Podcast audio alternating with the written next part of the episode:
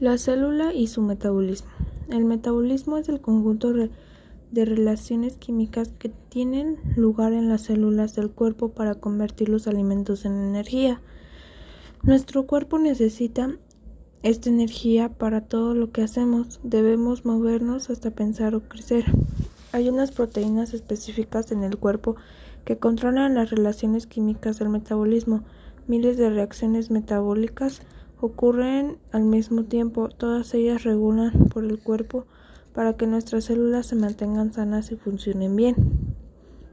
El metabolismo siempre actúa después de ingerir alimentos. Nuestro sistema digestivo utiliza enzimas para degradar las proteínas en aminoácidos, convertir las grasas en ácidos grasos, transformar los hidratos de carbono en azúcares simples, por ejemplo la glucosa.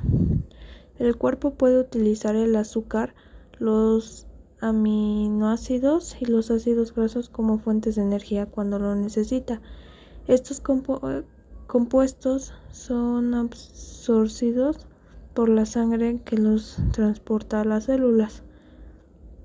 Después de que entre las células otras enzimas actúan para acelerar las regulas las reacciones químicas encargadas de metabolizar los compuestos durante estos procesos, la energía de estos compuestos se puede liberar para que el cuerpo lo utilice bien, almacenarse en los tejidos corporales, sobre todo el hígado, los músculos y la grasa corporal.